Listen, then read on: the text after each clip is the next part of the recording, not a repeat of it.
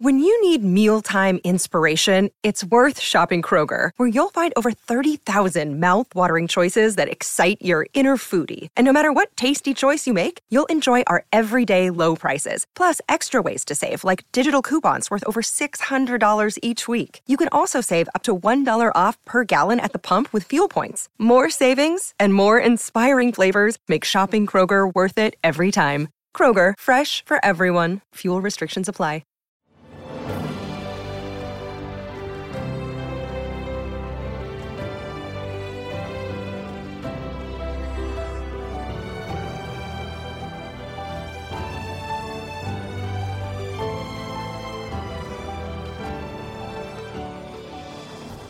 Welcome to the newest episode of Beyond the Fame with Jason Fraley. I'm your host, Jason Fraley, picking the brains of the top filmmakers, musicians, and artists of our time. Steven Spielberg's semi-autobiographical film, The Fabelmans, opens nationwide in movie theaters today. I invited two of my favorite movie critic pals onto the podcast to break down Spielberg's entire filmography in order. But first, here's a few comments from my red carpet encounter with Spielberg himself at the National Archives Records of Achievement Award in 2013. Well, I'm very humbled by this, but I feel like I should be giving them an honor. I should be presenting the foundation of the National Archives an honor because they let Doris Kearns Goodwin, they supplied all of her needs. They fulfilled all of her needs. Tony Kushner, when he wrote the screenplay, he was here. We were here researching what we needed to research in terms of props and all kinds of artifacts. So in a sense, I'm so honored that they're honoring me, but I feel like honoring them right back. Well, look, history is the most exciting thing we've got. We live in two directions. We live in the future, toward the future, and we also live not enough in the past. And I think that the greatest treasures are what came before us, everything that led up to the present day, to our children's, livelihoods and well-being. Everything, for me, and I've been told by kids this countless times, depends on how appreciative they are and how much knowledge they can get from looking back, not just wanting what is available today, hoping for a future, but you got to know where you came from, and you have to know that a place like this exists. So this is a wonderful place for students and parents, to basically camp out. I will. The award was presented by past recipient and first guest on this podcast, documentary filmmaker Ken Burns. The opportunity to honor somebody in my field, sort of, who makes films and transforms American history and that future imagination was hugely great honor. And to be able to spend this afternoon with him and this evening, this is the greatest director we have in our country, who has the courage to take on such extraordinary subjects as the Holocaust and difficult passages in American history, having to deal with race, having to deal with so many aspects that we'd rather leave unexamined. And the fact that he does it with hugely popular movies is great, and the fact that he's a consummate artist, so that all of these films are masterpieces, I think makes this evening particularly special. We've honored many great historians, and nothing to take anything away from any of them, but we've been able here to remind people that, particularly in a democracy, the role of public history, people interpreting our own effects, is as important as the scholarly work that goes on, because what trickles down from these popular films like Lincoln or Amistad or the other extraordinary film, Schindler's List, that Steven Spielberg has done, affects how much we read, affects the kind of questions we ask at the dinner table in our classrooms, and it has a huge, powerful effect. And so we are thrilled to be able to give this year's Records of Achievement Award to Steven Spielberg. And now, without further ado, I invited two of my favorite movie pals to break down Spielberg's entire career in order. With me here on the East Coast, Arch Campbell, the longtime movie critic from NBC4, ABC7. So happy to be with you. Yes, thank you. And everyone check out Arch and Lou Katz's podcast, At the Movies. Oliver Jones and I are on it all the time. And that sets up the other introduction on the West Coast in L.A., Oliver Jones, Observer.com. He's done stuff for People Magazine. And, of course, son of Davy Marlin Jones, a name everyone, legendary critic people know in this area. Oliver, thanks. I'm just spending entirely too much time with you people, and I love it. I feel like I see you guys like every week now or every other week. Yeah. We're the three amigos. There you go. Campbell, Jones, Fraley, the movies. But today the name is Spielberg. Oliver, I know, has seen The Fabelmans, and I'm dying to see it. Arch, you said you're going to see it on Thanksgiving Day, right? I cannot wait.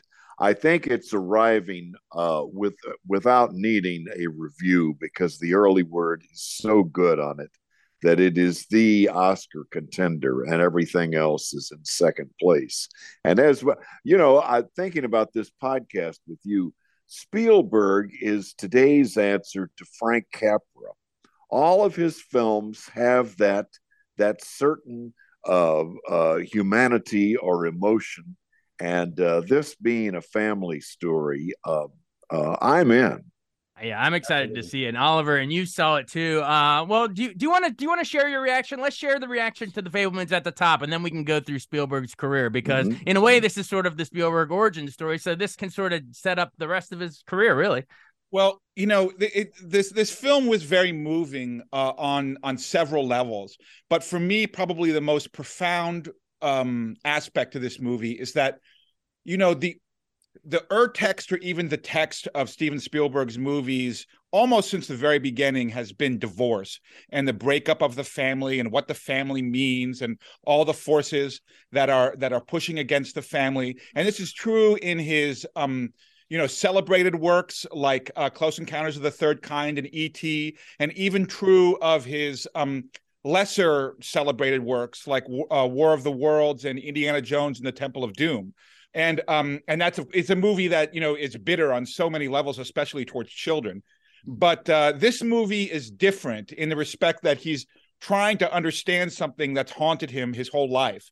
The movie begins with a 7-year-old Sammy Fabelman living in New Jersey, watching his first movie ever in a movie theater, The Greatest Show on Earth, and becoming obsessed with the train crash.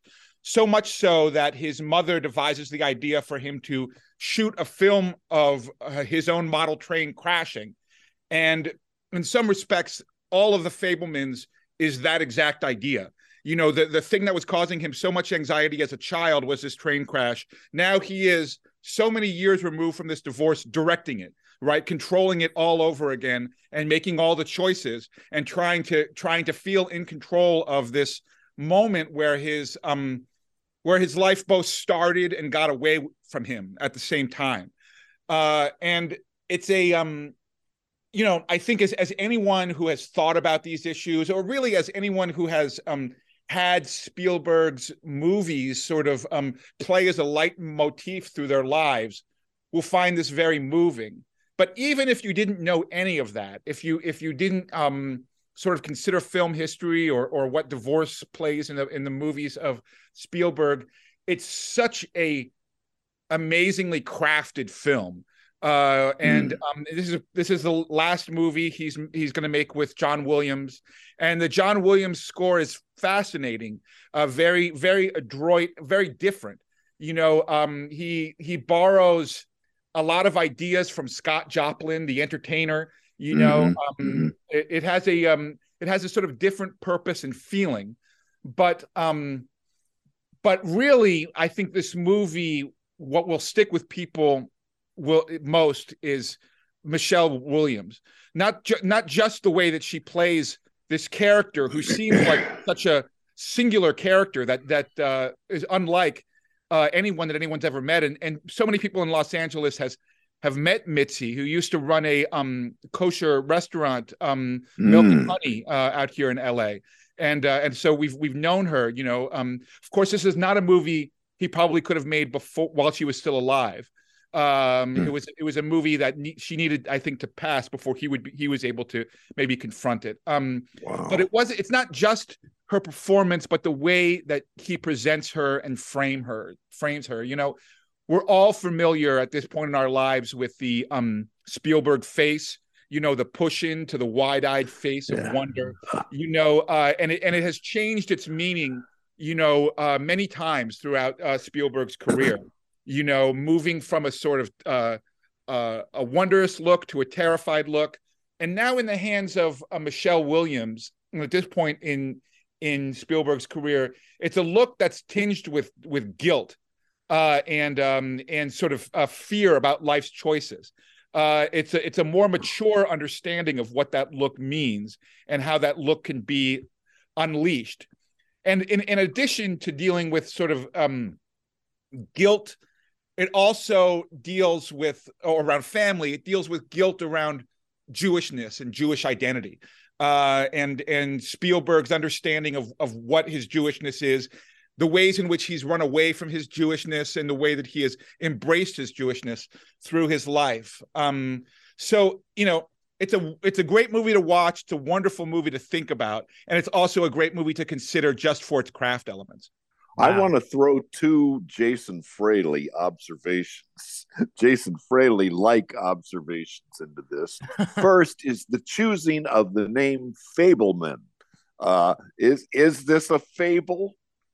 And secondly, that Spielberg would choose, and I think this is from his life, to pay homage to The Greatest Show on Earth, which is the Oscar winner that people like Jason say shouldn't have won. Well, when you have Singing in the Rain come out and High Noon, it's hard. Right. Yeah. So there you are.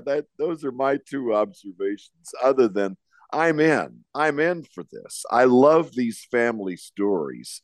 I think we've all got our own rich family story that's just full of what ifs and whys. Yeah. And, oh my goodness. And this is the time of year that we all go back in our minds to think of those things because of Thanksgiving, when we would all get together. Right. Well, so, it sounds like a bit of a crowning achievement. Quality is subjective, of course, of where you would rank it, Oliver, against all of his other great works. But at least in terms of, you know, all of the themes that he's been grappling with in his brain and in his heart and soul, you know, you mentioned, you know, the love of cinema, divorce and family strife. And then you said tackling his own Jewishness, grappling with that. You know, those are through lines that we're going to see pop up throughout this podcast as we do a chronological look through some of his works. But also to Arch's point, you know, I mean, the Our Greatest Show on Earth and the train wreck, it's also an explanation of spectacle and set pieces, right? And the part that spectacle and set pieces are not just a part of our sort of you know, getting money out of people who want to go see movies. It's also something that's ingrained deep in his brain somewhere as something that is an essential aspect of how he looks at the world and processes the world. So in some respects, the that film is a explanation and a celebration of the idea of cinema spectacle. Absolutely. And it was directed by Cecil B. DeMille, and Spielberg was ready for his push in close ups, as you said, DeMille. And what do you think of my fable connection, Jason? Because that sounds like something you would come up with. I think it's something that Arch came up with. I think that seems like it'd be a sort of a fable. But I liked your earlier comparison to Capra, because I feel like that is sort of like the comp in terms of, you know, the feel good Americana. But I mean, in terms of you know, name recognizability, if you ask a stranger on the street, you know, name a director, they're gonna say Steven Spielberg. I mean, would you guys agree the most famous you know, filmmaker of all time, maybe other than Alfred Hitchcock, or, you know, if you know, Orson Welles, there's names, Fellini's, that, you know, that film buffs love, but if you ask a mainstream person on the street, Spielberg's he takes the cake. I was thinking about Oliver's point about the theme of divorce through all of his films, and the first time I heard about Spielberg was in 1974 for the Sugarland Express, which was the first movie he really got a lot of attention for. And if you recall, that's Goldie Hawn, and it's based on the true story of a woman in Texas who breaks her husband out of jail and kidnaps her child so that they can be a family together. And along the way, she kidnaps a policeman, and pretty soon it's a string. It's like 1 million police following this poor woman, trying to put her family back together. That was early on. That was 1974, almost 50 years ago. There you go, putting the family back together right from the start. Oliver, you know? You're right on the money there. Absolutely. So we had Sugarland Express in '74, and then of course he had done, you know, Duel, the TV movie with the, you know, the killer truck chase. That was stuff. But a huge thing. It was the ABC movie of the week. ABC was the weakest network, and I happened to have been a television booth announcer at the time. There was a job where they would pay you to sit in a booth, record the times of the commercials, and then every 30 minutes go, WFAA TV Channel 8, Dallas. So you were dueling with Duel. I was, and then I saw Duel, and as a television movie, it was it broke the mold. There was nothing like it. Yes. And the villain, the character, is this giant truck. And to this day, when I go down I-81, I still think, oh, my God, that truck is coming for me. Yeah. Well, you know what? A really cool, fun fact that I'm sure a lot of Spielberg fans know is, you know, when the shark is sinking in Jaws, he put a little bit of that sound effect of Duel, of going, of the truck going down. You can actually hear it. But that segues us into, you know, the first big movie masterpiece in his career that I wanted to discuss. His big breakthrough, of course, was Jaws, 1975, sort of invented the summer blockbuster as we know it. Still one of the top 10 grossers of all time if you adjust for inflation. But, you know, to me, it's one of those great examples of, the, you know, that whole less is more idea because the shark didn't work. Oh, Bruce was malfunctioning in the water. But it forced Spielberg with that John Williams two-note dun-dun. It forced them to do those underwater POV shots that were so much scarier, and then you see the bodies get yanked underwater. That it's so much scarier than if you had seen the shark the entire time. Of course, you get, you know, Oliver mentions the close-ups, but here Spielberg does sort of the vertigo effect, which is that dolly in and zoom out makes Chief Brody look like he's gonna, you know, detach from the image when he sees that shark attack. Right. But it's a piece of work. The USS Indianapolis speech, Robert Shaw, Richard Dreyfuss, Roy Scheider. I mean, it's great. But what are your guys' thoughts on Jaws? Oliver, I know you had a chance to see it recently in the theater. Yeah, it was the first time I ever saw it. For some reason, I just thought that God was waiting for the right time for me to see Jaws. So I finally saw it when it came out this year in 3D, IMAX. And I saw it with my daughter, Clementine, and we both had so much fun. I mean, I've had lots of wonderful experiences, even recently at the movie theater, but that really ranks up there. But the thing about that movie, right, it can't really be separated from the absolute chaos of making it. Yeah. You know, I mean, it was just an absolute, you know, crap show. And it was... And part of what he was able to do was negotiate complete chaos, you know, with an understanding of what the through line was, what was going to make them, get them through that experience and also get you through that movie. And I think part of, like some of the most powerful American art, you know, from painters like Jackson Pollock to jazz artists like Miles Davis, is about touching chaos and controlling it and somehow making something that makes sense out of it. And I think even in a goofy beach shark movie, you know, he was able to do something that, you know, great and particularly great American artists tend to do. Yeah, and still holds up with that, you know, during the pandemic, that, you know, that mayor who wants to keep the beaches open, you know, takes on a whole new meaning. Exactly. Now. So don't tell anybody. Do you have any memories of? It'll be fine. Arch, do you have any memories of when that first came? Because I would have killed to be alive and see that in the theater. And I'm thinking it was at the Uptown Theater, and I'm thinking that was where the newspaper first took note of the lines, that because the Uptown is a single screen theater, so people would line up around the block, thus the name Blockbuster. And the other thing I'm really remembering about Jaws that has lasted is that in Spielberg movies, the music is a character of the movie. So certainly in Jaws, you know, that music is a character. But you can find the importance of music through all of Spielberg's films, and I think that's one of the things that makes him so great. Absolutely, and maybe second only. So similar to what Psycho did, you know, scared of taking a shower with that theme. This one made people scared to go in the water. There's few movies that inspire actual phobias where you can have kids today who have never seen exactly, but there's kids that have never seen Jaws that will swim up in a swimming pool going donna donna. It's just and any people who've never seen Psycho will go wait.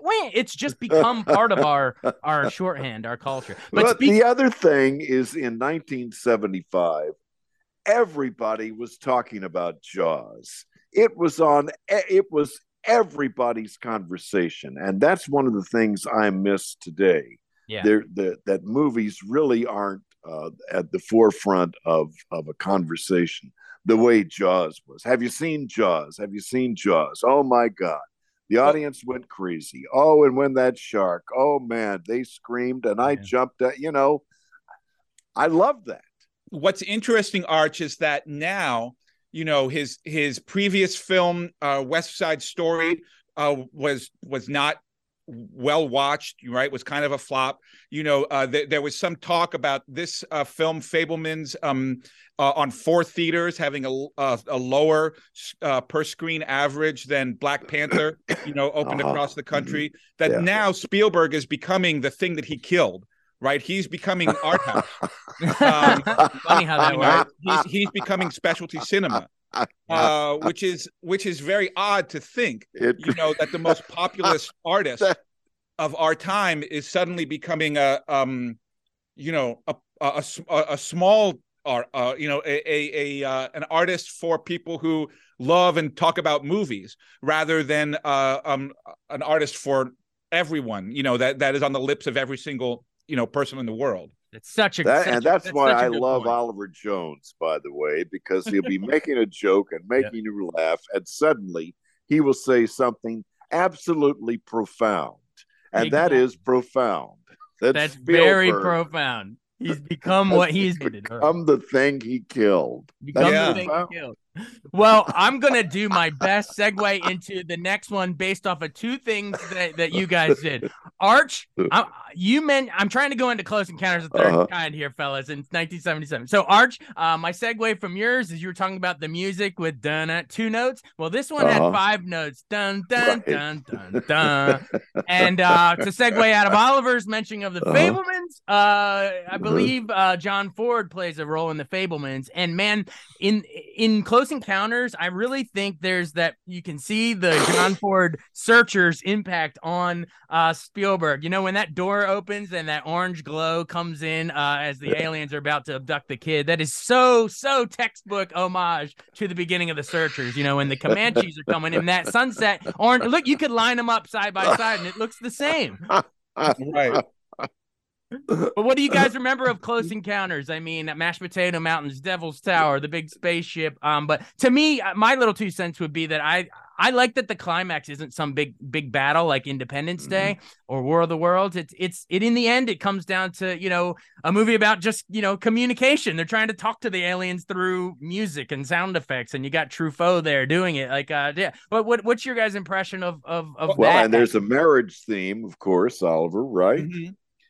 And I really think that probably almost as much as any actor, you know, I believe the little kid in that movie, Cary Guffey, sort of ended up defining that face about as well as anyone did. I mean, he sort of the face of that kid in that movie became the sort of the primordial mass, right, from which all of those shots came afterwards. You know, he just fell in love with that kid's face and found ways to make it talk in so many different ways. Of course, now you mentioned Truffaut was in the film. David Lynch is in Fabelmans, you know, so that's an interesting, you know, again, both from the art house, you know, coming into mainstream from an ultimate mainstream director.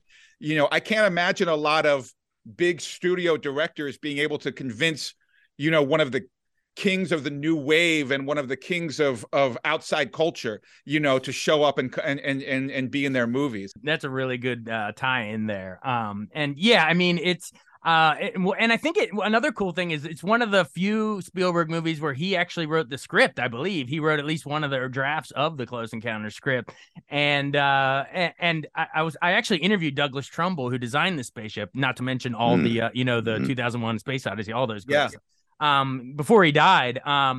And he was saying that script was based on, you know, actual, you know, accounts of UFO sightings in Area 51 and all that kind of stuff. So when you watch it, you know, when Richard Dreyfuss pulling up to the train tracks and all the stuff in the car, the radio's going haywire and the, you know, the train track lights are going, like, you, it feels almost like a documentary of Close Encounters, if that makes sense. You know what I'm saying, guys? I've always had this theory that directors had actors in their films, you know, when directors had actors in their films repeatedly, one was who they were and one was who they wanted to be. And I've always thought that Richard Dreyfuss was who he was and Harrison Ford was who he wanted to be. Well, that's thanks for teeing up the segue, because the next big one I want to mention is Raiders of the Lost Ark in 1981. Now you skipped one that I want to mention very quickly, and that's 1941. Wasn't that right before Raiders? Yeah. And I think that was the first time he stubbed his toe.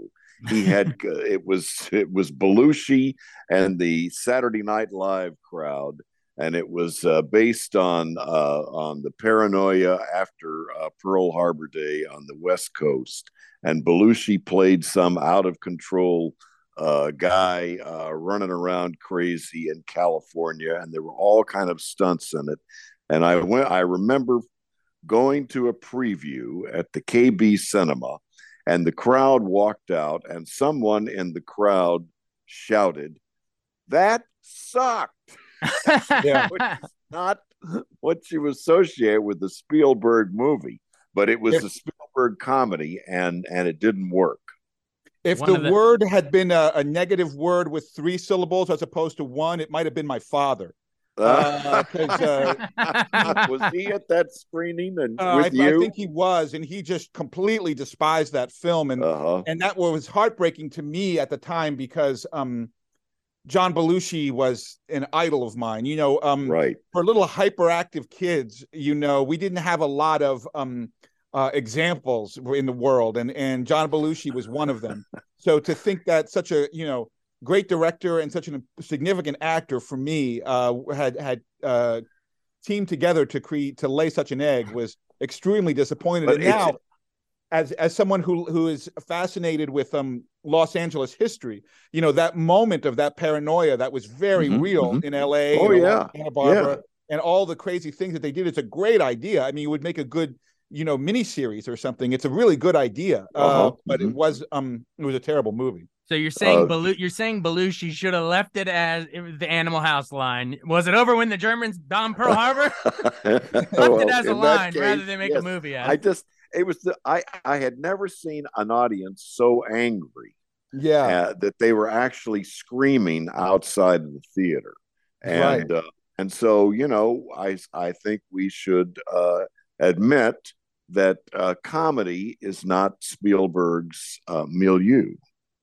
Yes, it's. I think he's better off when it's a different genre that peppers the comedy in. You know, like a Raiders of the Lost Ark is an adventure movie, with moments of comedy. Indy blasting the sword fighter with a gun, or you know what I mean. Now, the coat hanger. On the other hand, I was at the exact same theater opening night of Raiders of the Lost Ark, and everybody went in there cold because it was 1981, and movies at that time really weren't pre-hyping the way they do now.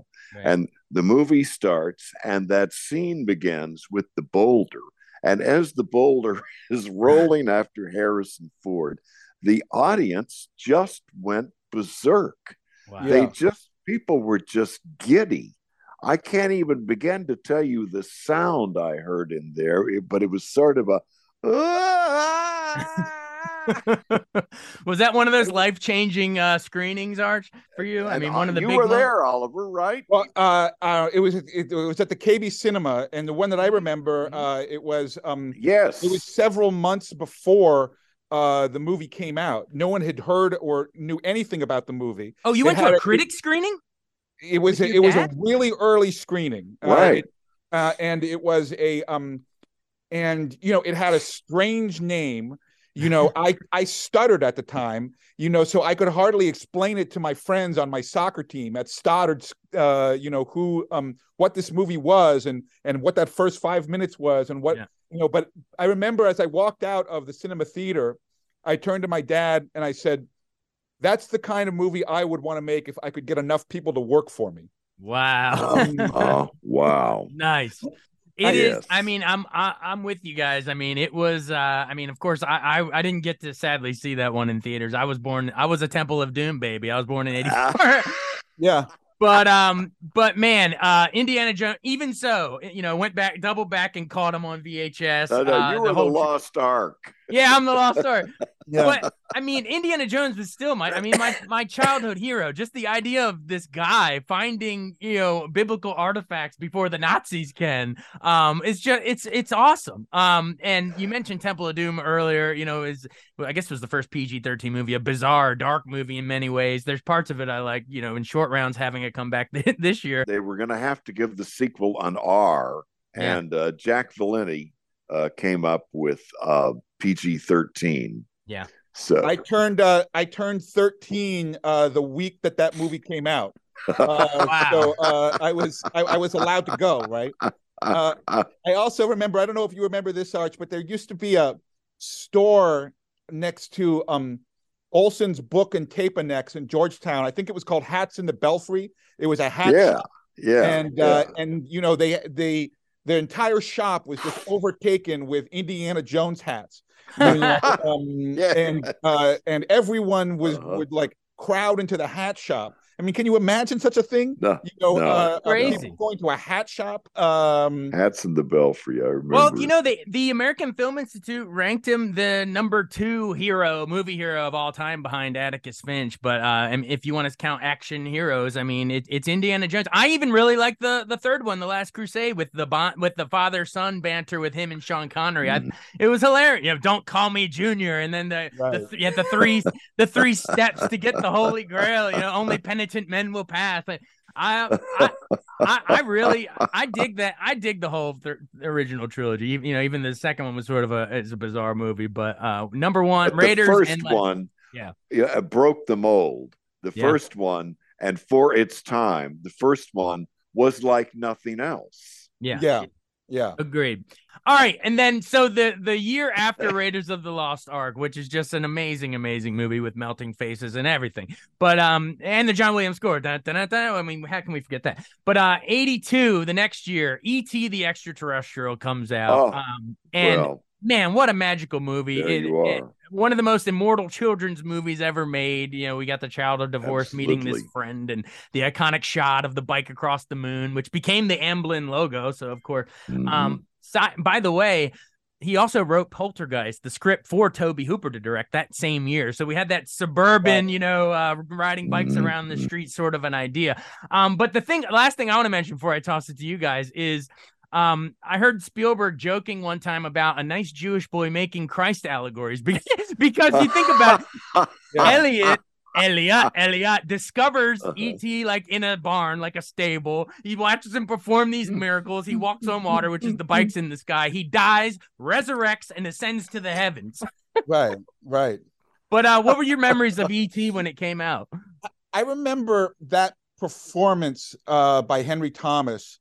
And like thinking, like when he, you know, when E.T. dies, you know, at first, and he starts crying, and the way his face looks, and I remember thinking, like, wow, that's like a plastic thing, you know, like some fake plastic doll inside some movie set with, you know, he's surrounded by lights, and like that seemed less realistic that he could be on a movie set acting that way than it did that, you know, E.T. was real and actually died, and that, you know, like that was harder for me to get around, that he could somehow do that, you know, and for all of his technical magic, you know, for being able to get that moment from any actor, you know, forget that it was a kid. There's a great YouTube video of Henry Thomas's audition where he's breaking down in tears. So it was there from the start. Wow. No, I mean, he caught thunder. I mean, he caught lightning with that. Yeah. It was just incredibly moving. And then just, you know, that was our life. You know, he brought something that was just happening right around us and made it into Greek mythology. You know, he made it into something like that, you know, that you read out of books. And this was just our normal, dumb, suburban bike riding life. And action figures, and here's Lando Calrissian. Oh, and here's the shark attacking the fish tank. Like that, it felt like our lives as kids, you know? Yeah. That was 80s childhood. Yeah, the friends getting together for the D&D game and the whole thing. It's like what Stranger Things is trying to do nostalgically now. Spielberg caught it in real time. Yeah, it's the science fiction movie that Frank Capra would have made if he were making science fiction movies. And let's also mention Drew Barrymore and that wonderful scene where she opens the closet and there he is. Screams. I love when he's when they sort of share that telepathic connection, and you know Elliot's getting drunk in the classroom while E.T.'s like bumping into the refrigerator while drinking, staggering around. Just the humanity and the emotion and the family friendliness of it just is something you don't see now. I mean, can you think of a recent movie that skews as wide as E.T.? No, and in fact, the ones that come to mind remind me of E.T. Like Wall-E is E.T. Like the way that's shaped looks like your Short Circuit, or there's been so many ones that remind you of E.T. that came out after. Right. Yeah. And that John Williams score, I've interviewed many composers, you know, conductors that conduct that E.T. theme. Emile Decoux and Steven Reinecke, you know, they do the NSO at Wolf Trap and Kennedy Center, and they all say that E.T. score is like, it is working on levels that I don't even understand as a movie guy. Yeah. They say it works on levels compositional wise. What wasn't that the Quiet Man that E.T. was watching while he was drinking, you know, a John Ford movie? And film John Ford comes in again. Here we go. The third line continues. Once again. It is just it's amazing pizza. If you're not crying by the time that he says, "I'll be right here," and they say "ouch" and touch their heart. Oh my God. Well, I think one thing that you need to be mentioned about E.T. is that it's sort of this dividing point for Gen X parents and their kids, because if you like show that to your kids and they don't like it, you really don't want to hang out with them anymore. You're wondering, like, you know, am I your parent? You know, should you live in this house? Should I keep buying you food? You wonder whether you want to get divorced from your own kids over E.T. Just, you know, they're like, I was bored. I was like, get the hell out of here. It's a great movie, and it still holds up in my book. All right, well, we could go on and on about E.T. forever. It is just great. But what did you guys? I want to get your guys' take on 1985's The Color Purple, obviously the Alice Walker novel. It was, to me, the big breakthrough is, you know, Whoopi Goldberg's big breakthrough role. You got Danny Glover before Lethal Weapon. I think it still holds. Again, emotion and family. Brought apart and coming back together and overcoming adversity and emotional and satisfying. Yeah, perfectly said about the emotional and the I think some critics have dinged it for, like, you know, maybe in hindsight, you know, if a black filmmaker today took on the material, maybe it wouldn't seem as, you know, maybe stereotypical or sentimental or you know, the Spielberg touches of overly sentimental or whatever. But it's still got 11 Oscar nominations. I think it's still like the record with the most nominations without winning one. I think. But yeah, I mean, you can criticize it all you want, but I still think it was a landmark moment for diversity at the time. It didn't get a nomination for director. Am I correct? Good point.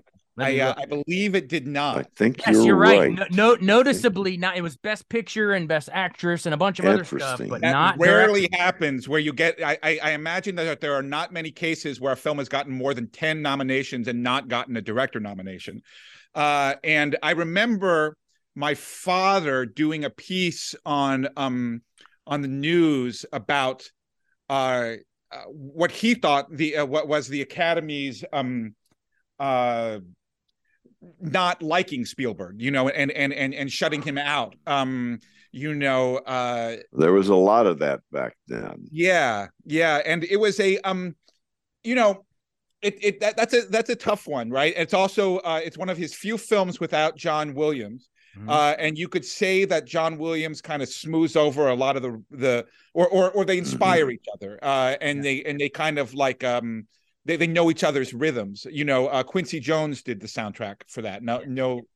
But of course, you can't dismiss that movie chiefly because of those performances. The performances in that film across the board were just. Including Oprah. Let's not forget, Oprah is quite good in that, as well as Whoopi Goldberg. Yeah, but Oprah. And Danny Glover is terrifying. Yeah. No, he's terrifying in that movie. And I remember the visuals of that film. You know, this was a case, though, you know, that, you know, I think that you would like to see what an African-American filmmaker and particularly an African-American woman would do with that material. And there's just no way around that, you know, and that's not necessarily to knock, you know, his skills, but and it was not necessarily a conversation that we were having at that time.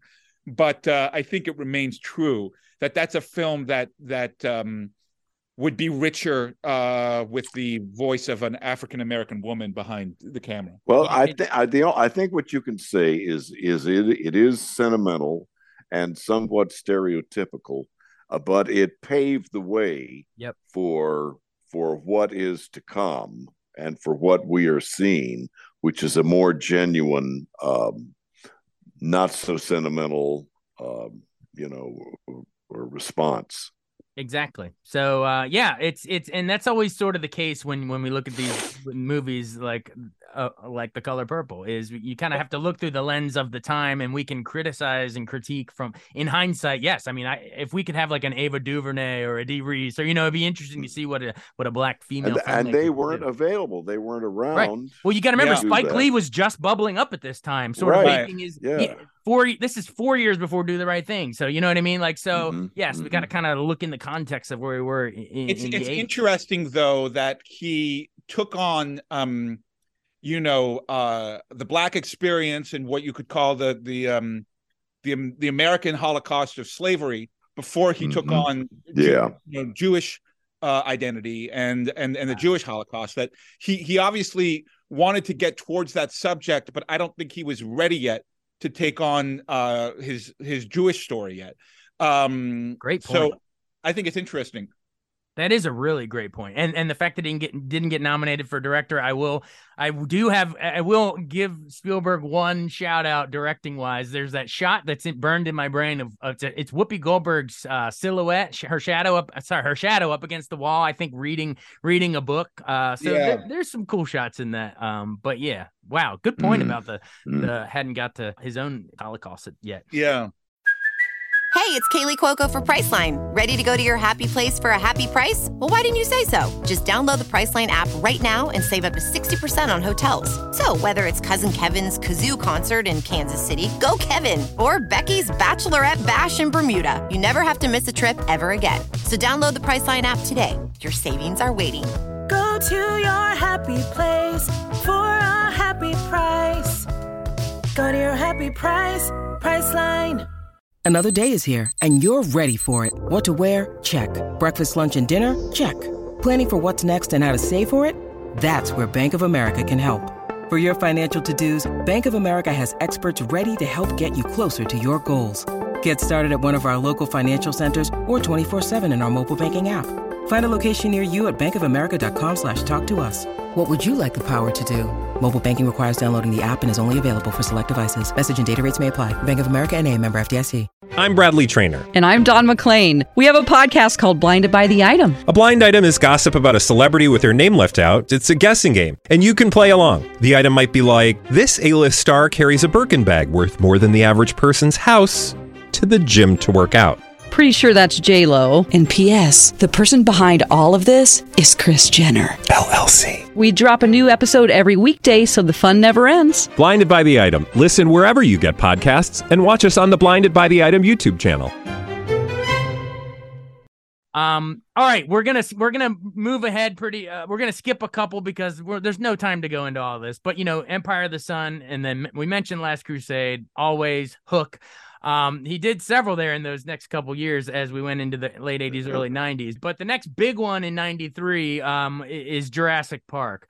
Man, I'm talking yeah. If you want to chart film history, like visual effects, like the timeline to me is King Kong in the stop motion, right, in 1933, and then the next big ground. I mean, I guess you could say Star Wars, but to me, in terms of like a creature features, I think of King Kong in 1933, and then 1993 with Jurassic Park, when the stop motion miniatures, the Phil Tippett stuff starts giving way to the CGI, and then you had the robotics. And to me, man, as much as adventurous and all that it is, Spielberg has two of the scariest scenes of all time with that T-Rex paddock and the Raptor kitchen. So, what were your guys' thoughts on Jurassic Park? The footsteps on the ground and the water shaking. Yeah.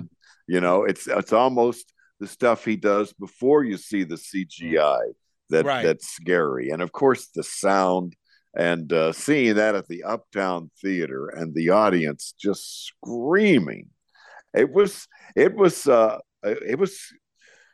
What an impact. What a movie. You remember, how they got that ripple effect, right? They put like a guitar string up underneath it, and someone was plucking it under the car. Yeah. But, wow. In some respects, that movie was Pandora's box that was opened, and then 6 million terrible CGI movie came shooting out of it, including its own sequels. I mean, it seems like we were all in wonder of that movie, and it was, and we were fortunate that one of the first examples of big CGI was in such skilled hands. But then it just kind of buried the movie. The Star Wars effect. And again, it's an interesting thing with Spielberg, because it's similar to the summer blockbuster effect, right? That and sometimes, even when his movies are good, they kind of end up damaging movies sometimes, And I think that you can't deny that. All the imitators and the knockoffs. Like Pandora's box is the perfect way to put it. And the Avatar Pandora box. Right. And I think that's what I think of often when I think of that movie, along with, once again, those two, little kids of divorced parents being stalked in a kitchen. Yeah. And Dr. Grant, not Dr. Grant's character arc, right? Not learning to want to be a father, and in the beginning he doesn't want to. That's Spielberg's thing, man. But also just like he's done a lot of cruel things to kids in this movie. Kids have really taken the brunt of a lot of his of the terror in his movies, and turn the light off. No, it's true. And now, is the one where the dinosaur knocks the the gas station with the 76 ball, and that was two.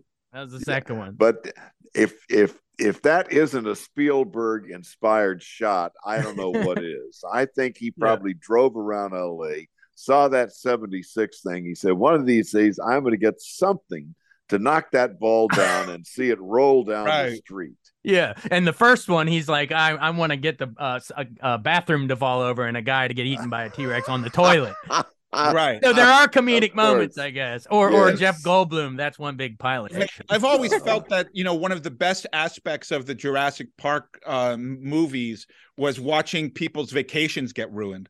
I can never afford to go on vacation, so if those bastards are going to go on one, I might as well have them all get eaten. Well, it kind of captured that that first one, at least, kind of captured that Disney World theme park. Imagine if it even Goldblum says, right? Yeah, but if the Pirates of the Caribbean breaks down, the pirates don't eat the tourists.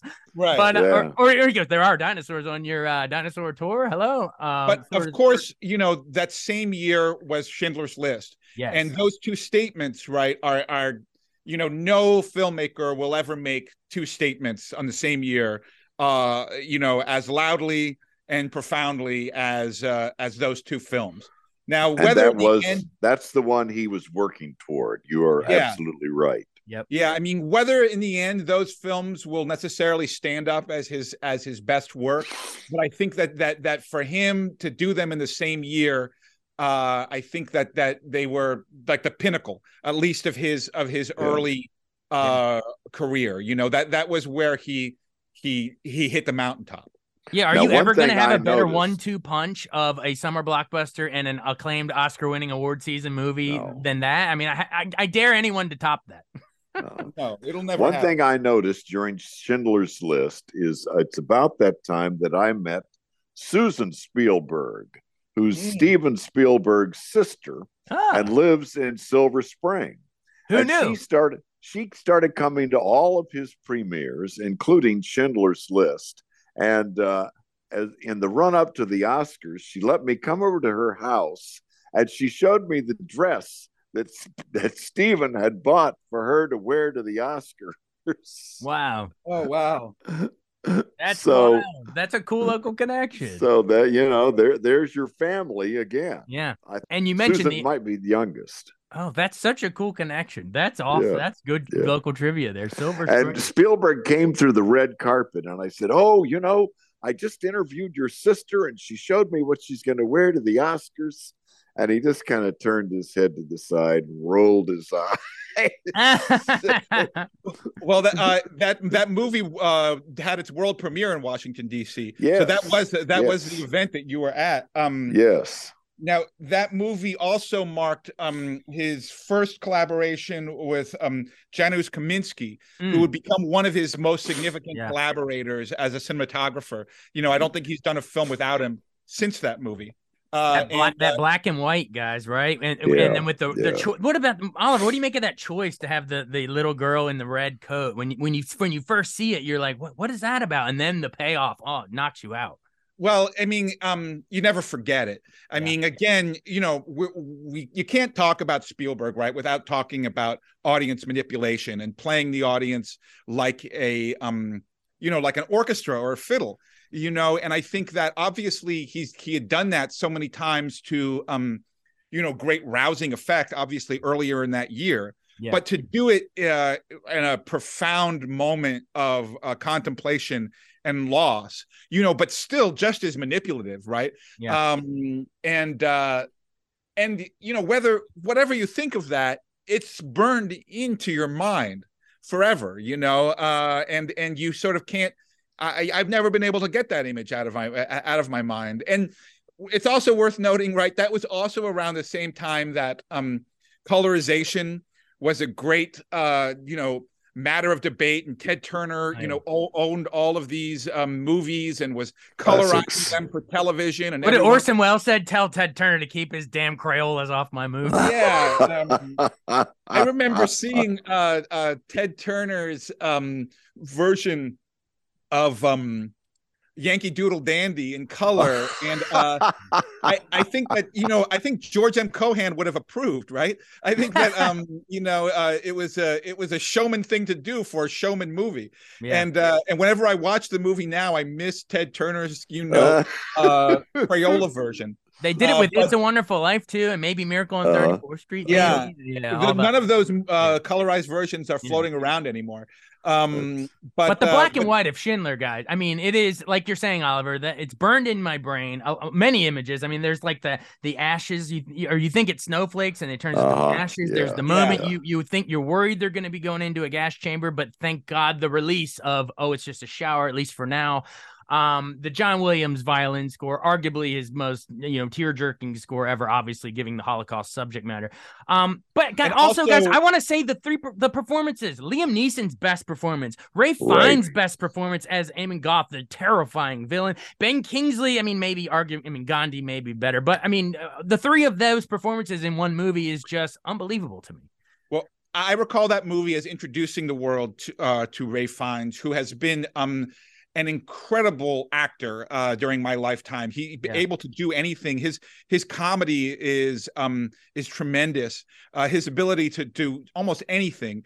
But the fact that his first film was so terrifying, and so powerful. Yeah. But he's taking a leak in the morning, goes out on his balcony with a sniper rifle, snipes a inmate at the concentration camp, and then goes back to peeing again. It's terrifying. Right. It's terrifying. Yeah. But yeah, and by the way, a plug for the following year he does Charles Van Doren in Quiz Show. Come on. Right. But yeah, so you guys, Arch, you mentioned the red carpets and what the sister's going to wear to the Oscars. So this was the big moment, right, guys? You said it was all building to this. He finally wins Best Director, and it wins Best Director. And that put an end to all of that stuff that Oliver was talking about. Yeah. Hollywood didn't like Spielberg. Well, think about it. Hitchcock never won Best Director either. And I think this happens throughout history. The great, filmmakers for the masses, Hitchcock was dismissed similarly as Spielberg, just making popcorn. Well, Spielberg was very commercial. Yeah. But, that's the thing. It's like they wouldn't award him until he, quote unquote, grew up and did his adult movie, not for kids, not for the masses. And there's that's interesting. It's worth noting that it wasn't, it wasn't until his mastery was used in service of seriousness. That he was able to be looked at as a serious director. While anyone who loved movies realized, certainly by the time of his third film, Jaws, that he was, a force to be reckoned with. Right, exactly. And the sequel saying the same thing. That's a perfect segue into Amistad. Amistad was another huge one. I guess you could call it in the line of, similar to our Color Purple conversation. That's one. I think they a substitute teacher put it on in a class of mine or something. It's one of those teach students kind of a thing. But any memories of that real quick? Well, again, that made him a major target of Spike Lee. And suddenly people were starting to say, this guy should not be telling our stories. And that became an aspect, and it was almost the beginning of what we're seeing now on Twitter, and this sort of a pushback against who's telling stories. And when you push back against, one of the greatest storytellers that this country's ever produced, it's serious. I think Color Purple would have been made no matter who had directed it. It was a best-selling book with a big author. I'm not sure that's necessarily the same as Armistead. And I think he needed, at least at that time, the muscle that he had to get that movie made. Right. There was a Washington premiere at the Warner Theater. And the premiere of Amistad was the first time I noticed 40 or 50 television outlets all lined up. Until then, it had generally been 5 or 6, right? 3 or 4 local stations and Entertainment Tonight and somebody else. Right. Suddenly there were 50 people. And I think the point is, it's amazing that Spielberg could succeed with anything, considering the expectations we put on him. Mm-hmm. Yeah, absolutely. And if you think about that, Arch, Sir Anthony Hopkins is the lead in that movie. They're not there for the movie stars, right? It wasn't like a Harrison Ford was in that movie. Well, he just won for 6 years earlier, though, right, with Hannibal Lecter. But it wasn't. Right, It, but he wasn't the matinee. The box office draw, in the same manner. Right. All right. He wins again for Saving Private Ryan. Wins Best Director, that is. But it should have won Best Picture. Arch, what were your thoughts on that with Shakespeare in Love? I was out there that year, and people were saying, "What? How did that happen? How is it not Saving Private Ryan? Saving Private Ryan, you know, this backstage at the Oscars, they said, this is the greatest mistake. That's the greatest show on earth. Now he's coming around. Funny how that worked. Well, you know, there's everyone, of course, points to, you know, the backroom arm twisting of Harvey Weinstein in the campaign for Shakespeare in Love. But you also have to remember that DreamWorks SKG had just started, and that was a DreamWorks picture. Right. So I think that there was a little pushback towards the egos of those three men, you know, in that film that was also a factor there. I think there was a, you know, slap on the wrist, not so fast, kind of a, you know, now, you know, DreamWorks SKG is sort of kind of forgotten in Hollywood lore. But, you know, it was gigantic at the time. That's true. That's 3 years before they did Shrek. Yeah, you're right. It was brand new kid on the blocks. It's similar to like the pushback against the Netflix or something. Right, exactly. So yeah, but I do think, you know, Spielberg got the last laugh on that one, right? Like, to me, to this day, you can be, you know, Veterans Day, Memorial Day rolls around. I mean, Saving Private Ryan is one of those like Patton or, you know, whatever, Apocalypse Now. It's one of the great war movies ever, if you ask me. Now, we could debate whether the bookends are necessary with the old man, you know, going to the cemetery. But that no one can argue that D-Day opening, the Cinema Verite with storming the beach. It's one of the greatest openings ever. Right? Yeah. I always think of that in Band of Brothers because it's Spielberg and Tom Hanks executive produced that a couple years later for HBO. Amazing miniseries. I always think of those two sort of as a piece. And man, there's just so many great scenes. The Barry Pepper sniping the sniper, you know, rest in peace, Vin Diesel in that scene. But so many great actors. And of course, they're all there to save Matt Damon a year after Good Will Hunting. It is... It's one of the most powerful, a fan favorite of the war films, I think. All right, well, moving right ahead into the 21st century, Arch wanted to mention AI, which came out the year before Minority Report. So we're starting to go sci-fi Spielberg again. So Arch, well, here's a real quick AI story. Again, just to remind you, while we are praising Spielberg, his sister came to the screening of AI in Washington, and you know, it goes through all this stuff, and suddenly they're underwater, and the kid is talking to the blue fairy, and the audience started laughing, and the screening was considered a complete disaster, and people walked out of there shaking their heads, saying, "What the hell was?" Nobody liked that movie at the time. Because I'm thinking, shh, don't let his sister hear. Yeah. Well, Haley Joel Osment had just done such a great performance in The Sixth Sense, so I think a lot of people were trying to compare that to that. Too. No, I mean, I you know, and again, there's been lots of wonderful child performances in Spielberg movies. There's one, I mean, there's quite a few in The Fabelmans, including Julia Butters from Once Upon a Time in Hollywood, who plays Spielberg's sister, I think, who later became your source and friend, Art. And she's really good at it. She's really good at it too. She's an excellent actress or actor, as I should say. But that film, it was a gut-wrenching performance by Haley Joel Osment. You know, and again, it was perhaps the most sort of twisted and subversive use of the Spielberg face, you know, just being empty and asking for love for eternity, you know, and never dying and never fading.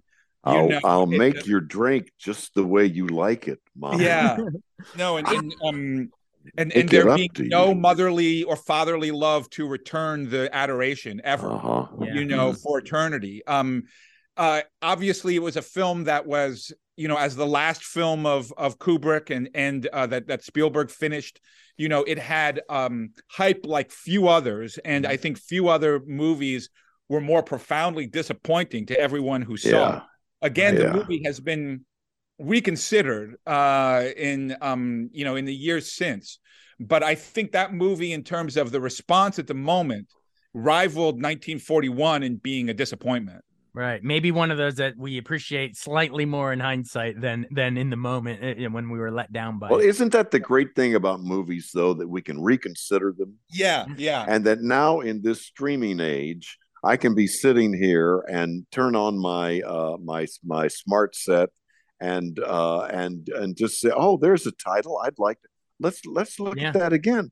Well, heck, that was pretty good. That's so true. That's such a great point. Again, we'll skip around, but I wanted to plug Minority Report really quick. I thought that was a great neo-noir with the pre-crime and the pre-cogs predicting future crimes. Tom Cruise realizes oh my gosh, I'm going to commit a murder in the future? That can't be. And lo and behold, it is, thanks to Max von Sydow and that scene he has with Colin Farrell. He's like, do you hear that? Nothing. No clickety-clack, little spider. Boom! Well, what'd you guys think of that? I think once again, in the latter Spielberg, you have Tom Hanks and Tom Cruise, being the two halves of Spielberg, that movie took place in D.C. Yes, right. Yeah, and I remember that part of it. And it was his homage to Blade Runner. Yeah, well, it was a Philip K. Dick. It was a Philip K. Dick story, right? Yeah. He did Total Recall, and it felt like he was going back. Going back to the multiplex and getting out of the museum. Like he was no longer like going to be making just films for the canon. He was making movies for us again. He was making Tom Cruise action sci-fi movies. Right. After that, he does Catch Me If You Can, which was a fun movie with Leo, The Terminal, War of the Worlds, and Terminal. But the guy that they based The Terminal on just passed away. Yeah, it's the first reference to The Terminal I've seen since then. Didn't he die in an airport? Yeah, he did. Yeah, I have this very special place in my heart for Catch Me If You Can, because after Leonardo DiCaprio did Titanic, it sort of seemed like the childhood mischief that he had as a young actor kind of slipped away from him. And he was never really able to get it back after the Titanic. And really the only film, up until I think he did Wolf of Wall Street, that really got into that mischief and that sort of playfulness. Mm-hmm. Of Leonardo DiCaprio was Catch Me If You Can. This idea of just the whole world being a big scam. I really adore Leonardo DiCaprio in that movie and the way that he's used. And again, it's another divorce movie. It's a it's a very it's very much a divorce film. Absolutely. Moving on, Munich probably is the next great movie he makes in that run, right? In 2005. To me, I viewed it as it was almost like a he'd done Schindler's List, but then 9/11 happens. And so here is Spielberg grappling with, okay, now it's Jewish athletes being killed in Germany, by, what was it? Palestinians? Was it assassinated? Mm-hmm. The famous Olympic. Yeah. And you mentioned Janusz Kaminski, the cinematographer. To me, Munich, I think, has some of the coolest Spielberg shots you'll ever find. Like there will be like a camera like on a reflection or in like a puddle of blood on the ground, or it'll start like at a phone booth and tilt to see a guy and a car and then tilt up to the window. Like there's so much cool shots going on. But did you guys enjoy Munich? Well, that movie, similar to Schindler's List and Jurassic Park, came out the same year as War of the Worlds, which was a movie that directly, I think, took on 9/11 and also took on divorce and the shattered family, and I think is a terrifically underappreciated film in his and like that movie, the year with Schindler's List, it was a dividing point where he began a new partnership that would become one of his great partnerships with the writer Tony Kushner, who wrote Munich and didn't write War of the Worlds. I love Munich. I can watch it again and again. I think so visually interesting. Yeah, well. And I think the idea of what, you know, appropriate response means, you know, you know, on a spiritual level. And also just the set pieces in that movie are so entertaining. I mean, it's true with War of the Worlds too. You know, I just think, I think, I haven't, you know, it's funny. I haven't rewatched it recently because I'm sort of worried about that. I might not like the politics of it or whatever, but boy, did that movie mean a lot to me at the time that it came out. And again, it ushered in this new era where, you know, he never has had an equal hand, you know, an artist that has as much to say and as definite a style as he does, you know, until he teamed up with Tony Kushner, who's written pretty much all of his scripts since that one. Yeah, absolutely. Well, guys, I'm going to have to move a little faster through the end here. We can skip right past the fourth Indiana Jones. Please do. And he did Adventures of Tintin, and then War Horse was sort of like his what's the Bresson movie, the Alcázar Balthazar, you know, like pass an animal getting passed along. But I guess the next big one probably would be Lincoln, but just because Daniel Day-Lewis won his third Best Actor Oscar, he became Lincoln. I know some people might find it slow. I remember watching it with my parents on the screener. I'm leaning in, listening to those Lincoln, those Euclid lessons that, you know, that's great Lincoln wisdom. I don't think they needed the ending at Ford's Theater. They should have ended with him walking down the hallway there on his way to it. But any thoughts on that movie? I think that I can't think. I grew up in Washington, D.C., as you know. I can't think of a movie that is a better explanation of the process of lawmaking than that film. You know, I feel like everyone remembers it as a sort of vanity project, you know, for this triumphant performance. But it's a movie about the sausage making of Washington, D.C. lawmaking, and I just find that fascinating. And the fact that all of those congressmen were able to have distinct personalities and in the limited amount of time that they did. And then again, you know, the costumes, the craft work of that film was just off the charts. You know, it was just you can just sometimes just turn off the words and just look at the things in his movies and be blown away. And we're getting closer to Spielberg, the indie art producer, rather than the huge guy who doing E.T. and Close Encounters. Right. Exactly. Yeah. And then, because to your point, well, right after that, he does Bridge of Spies, which isn't a big blockbuster movie. It's almost like his version of like a Tinker Tailor Soldier Spy or something. You know, it's, and Mark Rylance wins an Oscar for it. It was such an introduction to Mark Rylance, and I've been a fan of his ever since. I like Bridge of Spies a lot. I thought it was a really cool Cold War movie, especially knowing everything that, you know, would enter our campaigns in the next year. That film was written by the Coen brothers, and it was really interesting. I mean, they've written a few scripts for other people. It's not that rare a thing, but it was interesting to see the way that he handled the rhythms of their dialogue and of their scenes differently than how they handle it themselves.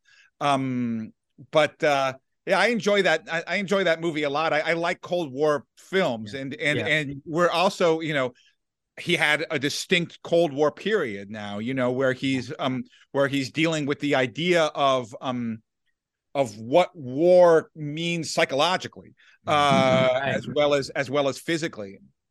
Yeah, I think an underrated gem in his filmography. We'll skip past the BFG. That was another, I guess, more of a mainstream movie that kind of flopped, at least from what I remember. But The Post after that, I thought was a interesting sort of an All the President's Men. You know, Spotlight had just come out, and then so Spielberg gets to do the story of the Pentagon Papers. It wasn't great per se, but it was interesting, I thought. It was in the shadow of those other films. Yeah. Well, it was. I kind of feel that way about She Said right now. Oh, it's really? Probably shouldn't say that, but it's sort of in the shadow of of Spotlight. Yeah. Yeah. It definitely felt that way at the moment. And it was weird to see, you know, you got the feeling that he was catching up with the trends rather than making them. And, you know, we had spent our lives with him deciding what was going on. And here it was seemed like, oh, these guys had a big journalism movie. Yeah. I want to make one of those. Right. You exactly. And I need that in my canon. Yeah. So after that, he does Ready Player One, which I know some younger critics that are video game people liked it. It didn't really do it for me. Yeah, and then, of course, terrible. West Side Story, which you mentioned earlier, you know, Ariana DeBose wins the Oscar. Great performance. I thought it was a decent remake. I know Arch, there's cool shots like the overhead shadows of the sharks and jets coming in, but I know Arch, me and you have we don't like that they moved I Feel Pretty around. It kind of messes with it. Yes, I think in a different time, his remake of West Side Story would have been much bigger than it was, given that it was in the middle of the pandemic when people weren't going to theaters or were just maybe thinking about going back to theaters. Yeah. And because of that, the remake of something that's a classic. It was it didn't quite feel necessary.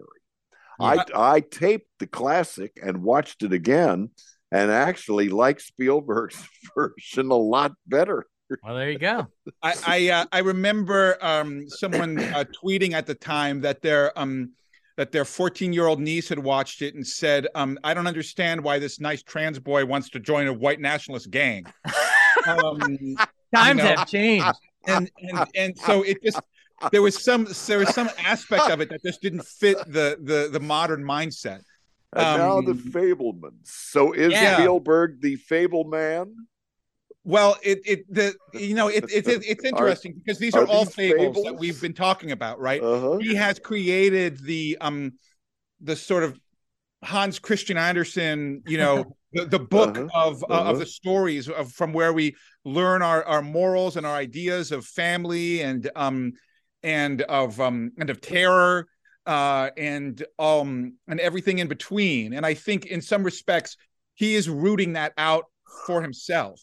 Yeah. You know, but I feel, you know, in some respects, it was weird to see Spielberg taking on a teen movie and a movie about teen relationships, but obviously it was very important. And I think anyone who is enjoying this podcast is going to enjoy that movie.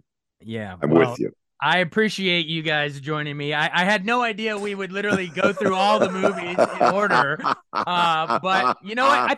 I think that speaks to Spielberg's power. Not every filmmaker would we get so amped up and animated to talk about, but it is the most famous movie maker, at least of our lifetimes, maybe of all time in terms of sheer popularity. And I do think for all any criticisms we want to make along the way, I do think in hindsight, people will look back and be like, wow, you know, Jaws is a great movie. E.T. is a great Raiders. I mean, when you list them all back to back, it's pretty impressive. Yeah. Have a great holidays, you guys. It was great to have a bonus time with you. So much fun. Thanks so much for listening to Beyond the Fame with Jason Fraley. Our theme music is Scott Buckley's Clarion. Remember to give us a 5-star rating if you like what you hear. We'll see you next time.